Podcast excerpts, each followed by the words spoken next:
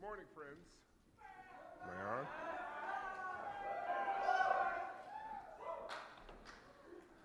Thanks, Chris. Break my heart for what breaks yours. Those are some powerful words. And we sing that, but do we actually internalize that? Do we actually really want to pray that God would break our hearts for what breaks the heart of God? My friends, that is a significant prayer. If you have the audacity to pray that, God just might do something sacred in our lives. Pastor Lynn has been talking about the beloved community and how each and every one of us are already a member of the beloved community based on what God has done for us in Christ. And then last week, she talked a bit about how the beloved community must be a community of reconciliation. We must intentionally go out of our way to reconcile with others. In 1845, a quickly spreading mold began to destroy potato plants in Ireland, unleashing what we now refer to as the Great Famine. Many of the poor in Ireland depended on these potatoes as their primary food source. And about one eighth of the population of Ireland died from hunger or disease over the next several years. Upon hearing of this crisis, the people in Boston were incredibly moved. On February 18th, 1847, Boston's leading citizens held a meeting at Faneuil Hall in response to the news of this devastating crisis in Ireland. And with the failure of the crops several years in a row, tens of thousands of Irish peasants were suffering from malnutrition, disease, and exposure. It's estimated that between 1847 and 1851, over 1 million Irish men, women, and children died. And the people of Boston realized the significance of this tragedy. And so donations poured in. Boston's Catholic community sent $150,000 to the famine stricken country. Another Boston Relief Committee collected 800 tons of food and clothing and persuaded the U.S. government to allow a fully loaded warship to sail on a mercy mission to Ireland. You see, the people of Boston understood charity.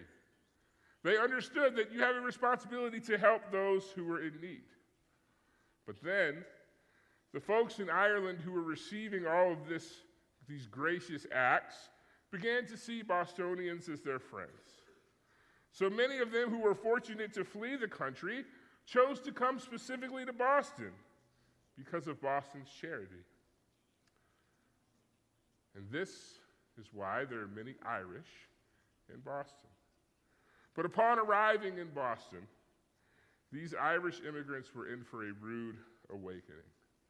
It is said that the Bostonians pointed and laughed at the first immigrants as they were stepping off the ships, as they were wearing clothes that were 20 years out of fashion. The people of Boston began taking advantage of the Irish. They forced them into the unskilled jobs that no one else wanted. The landlords began taking advantage of them. They began subdividing houses in South Boston forcing Irish families to live in a single 9 by 11 foot room with no water, sanitation, ventilation, or daylight. You see, at this point in time in history, there was no enforcement of sanitary regulations or building codes or fire safety codes. Landlords could do as they pleased. And so, a single family three story house along the waterfront that once belonged to a prosperous merchant could be divided room by room into housing for hundreds of Irish, bringing about quite a lofty profit. You see, the people of Boston understood charity, but not hospitality. They were willing to help from a distance, right? I'm willing to send you money. I'm willing to help you over here. But if you come to where I am and start messing stuff up, I want nothing to do that. See, the people of Boston understood charity, but not hospitality. I mean, as long as we do our good deeds, we're off the hook from actually welcoming others into our lives, right? As long as we go to class, donate a little money, and occasionally help others, we don't actually have to reach out and demonstrate hospitality to those who are different than us, do we? Jesus might disagree. Hear these words out of John chapter 4. He left Judea and started back to Galilee, but he had to go through Samaria. So he came to a Samaritan city called Sychar near the plot of ground that Jacob had given to his son Joseph. Jacob's well was there, and Jesus, tired out by his journey, was sitting at the well. It was about noon. A Samaritan woman came to draw water, and Jesus said to her, Give me a drink. His disciples had went into the city to buy food. The Samaritan woman said to him, How is it that you, a Jew, ask a drink of me, a woman of Samaria. You see, Jews do not share things in common with Samaritans, the writer of the Gospel of John tells us. Jesus answered her, If you knew the gift of God and who it is that is saying to you, Give me a drink, you would have asked him, and he would have given you living water. The woman said to him, Sir, you have no bucket and the well is deep. Where do you get that living water? Are you greater than our ancestor Jacob, who gave us the well, and his sons and his flocks that drank from it? Jesus said to her, Everyone who drinks of this water will be thirsty again. But those who drink of the water that I will give them will never be thirsty again. The water that I will give them will become in them a spring of water gushing up into eternal life.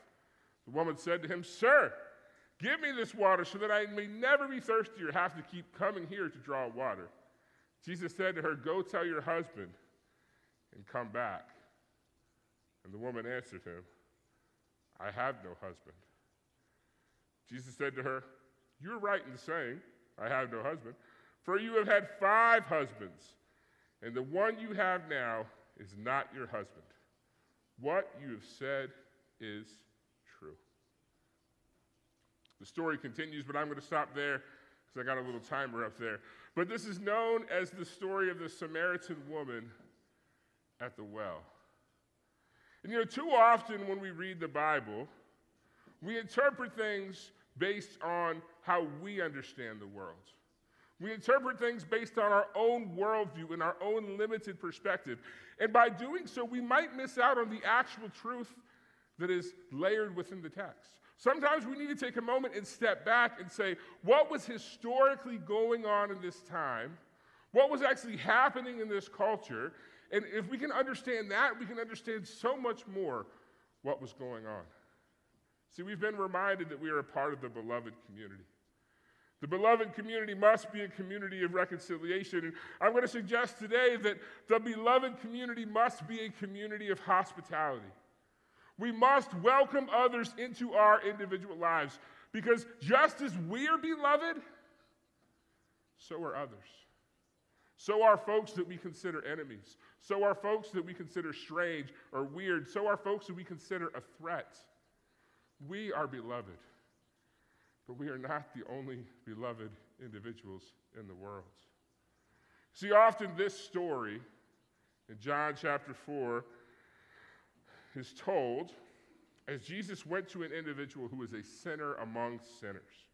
You know, this woman is often painted like a prostitute as someone who's had five husbands who's running through them so quickly. And the man she's living with now isn't even her husband. You know, I've actually heard preachers suggest that this is why Jesus had to go through Samaria to convert this notorious sinner, this woman of filth and sinfulness.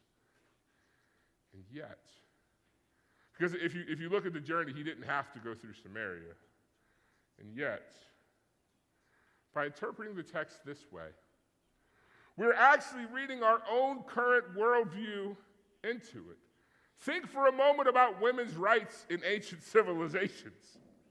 They didn't have any. They lived in a patriarchal system. Women were considered nothing more than large children. They were owned by their husband. And so, for a woman to have had five husbands, this wasn't because she was sleeping around or because she was a bad person. Men could choose to divorce women, women could not choose to divorce men. If this woman had had five husbands, it means that she had been abandoned. She had been isolated. She had been thrown away and kicked to the curb and told, You don't matter.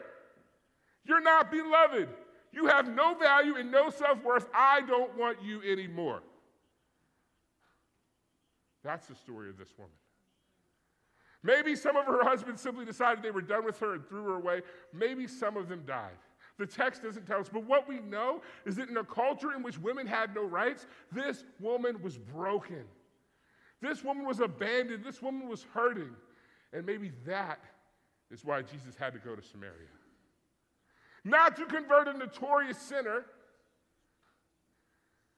but to remind someone that they are a member of the beloved community. Regardless of what anyone else has said or done to them, they are a member of the beloved community. Women didn't have rights.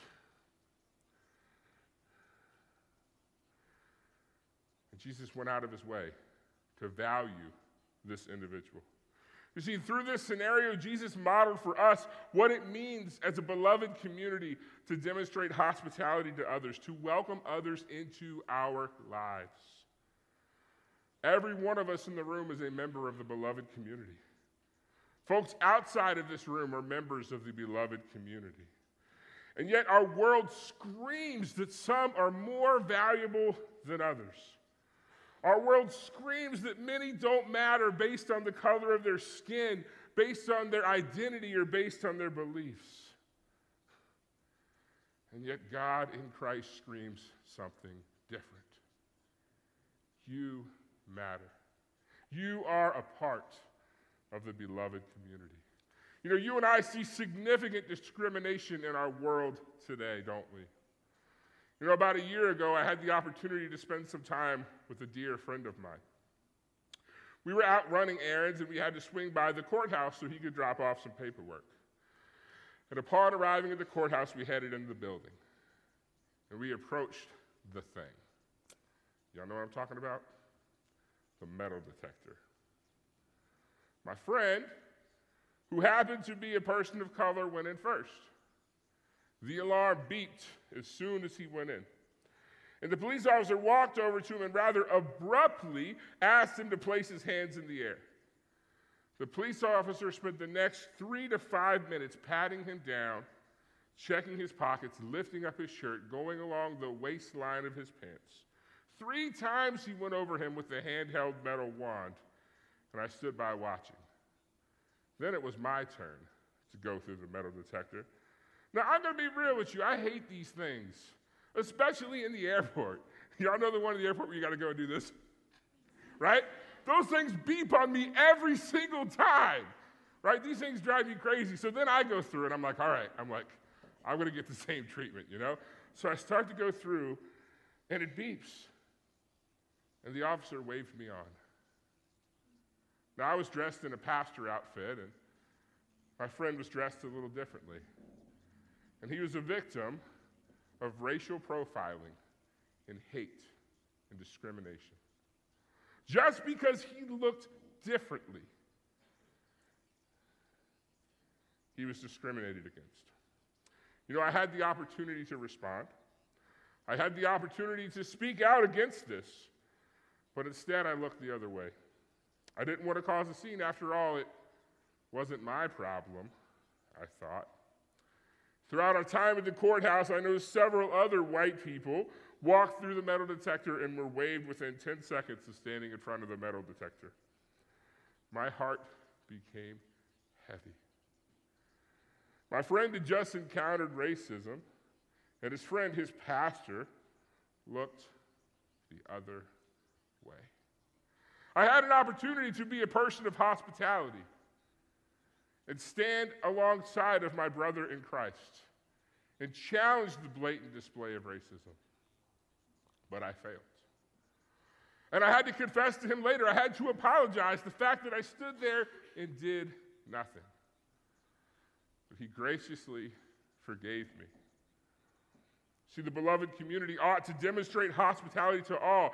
And that means we must fight against forms of hate, prejudice and racism.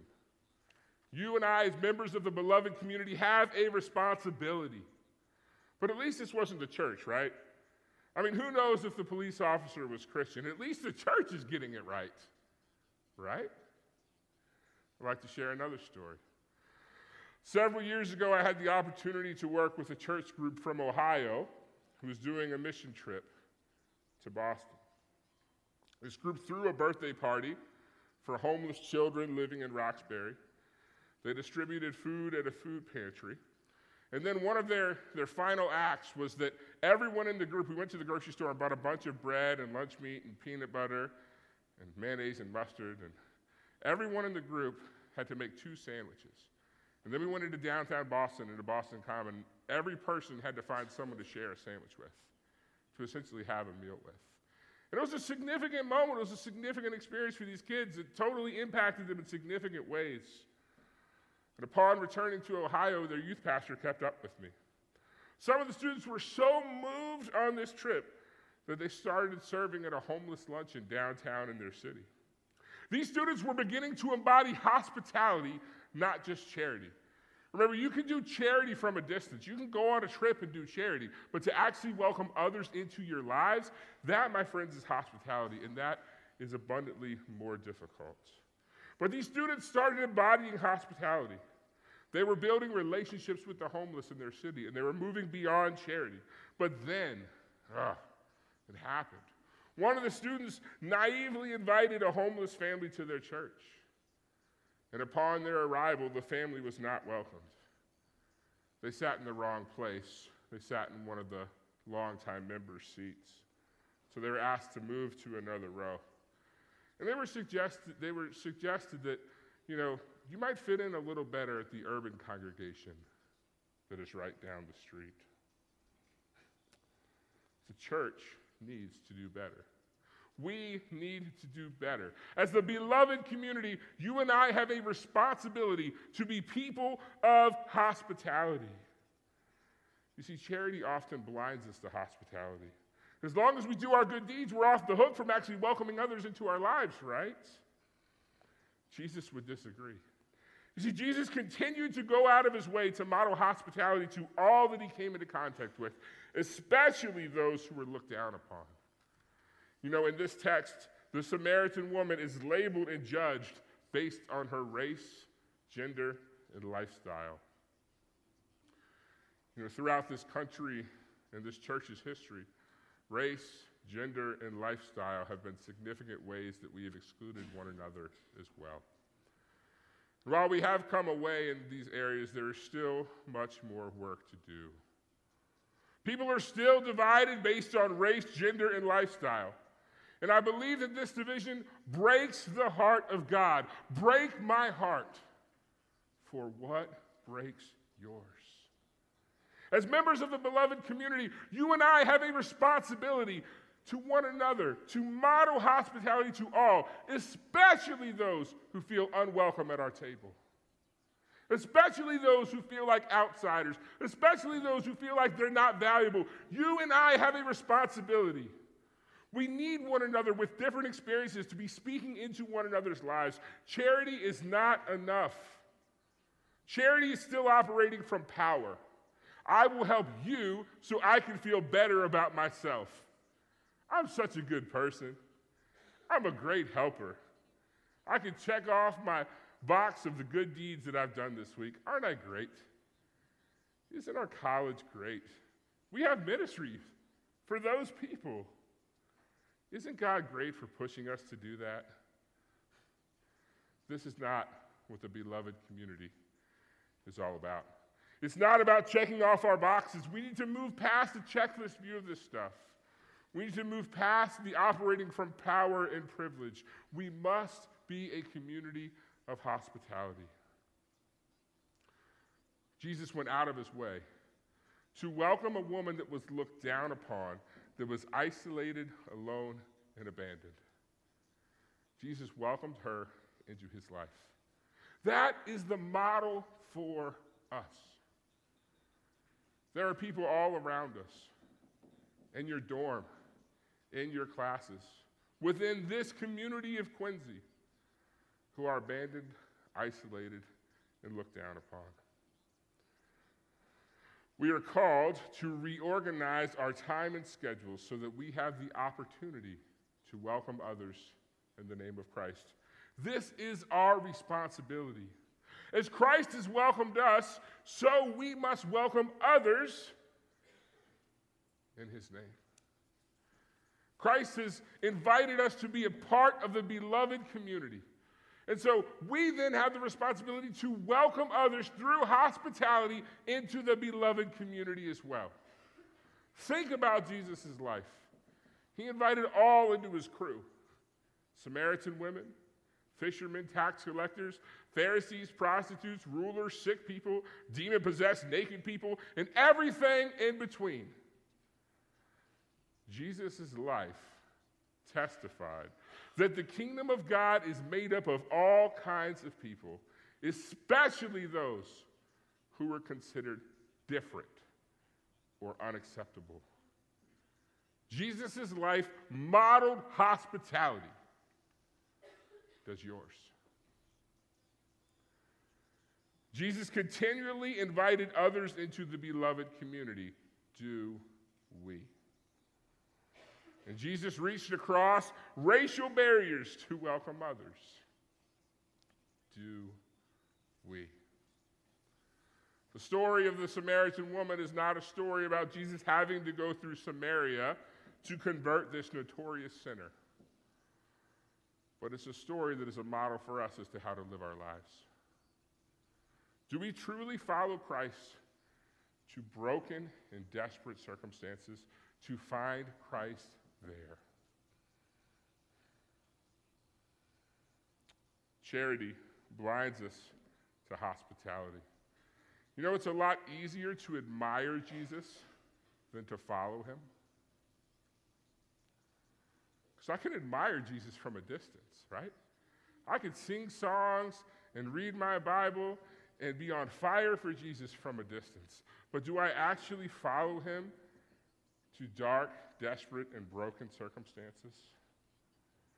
Do I actually follow him to the places where others do not want to go because they fear for their safety? Are you an admirer or a follower? Is your life marked by charity, helping others from a distance, or is your, mar- your life marked by hospitality? welcoming others into your life as Christ has welcomed you.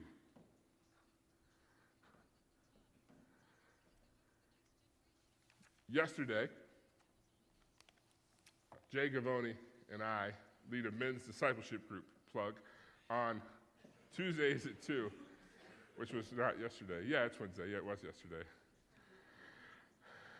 And Jay brought a devotional that he got in an email that really, really resonated with me, and I thought connected really well with where I was going this morning. So I asked him permission to share it, and he said he was going to email it to me, but what do you know? He actually gave me a copy of it, so we're good. So there's a Orthodox theologian and activist by the name of Jim Forest, and he wrote, writes these words If I cannot find the face of Jesus, in the face of those whom I regard as enemies. If I cannot find him in the unbeautiful and damaged, if I cannot find him in those who have the wrong ideas, if I cannot find him in the poor and defeated, then how will I find him in bread and wine or grape juice or in life after death? Did you catch that?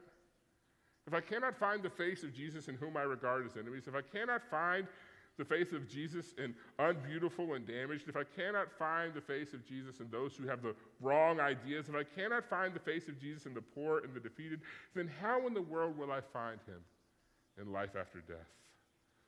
If I do not reach out to this world, to those whom he has identified, then why do I imagine I want to be with him and them in heaven? Why would I want to be for all eternity in the company of those I have avoided every day of my life. I'm going to say that last line one more time. Why would I want to be for all eternity in the company of those who I have avoided every day of my life? The beloved community must be a community of hospitality. Please stand as Dr. McCoy comes up and offers our benediction this day.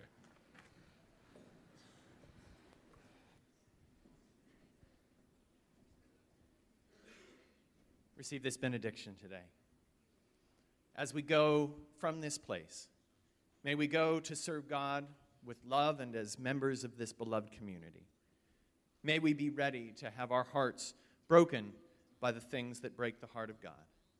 May we make room in our schedules and at our tables for unexpected guests. May we see, may we find the face of Christ in every person that we meet. And in recognition of the good gifts that we have received from God, will you join me in singing? Praise God from whom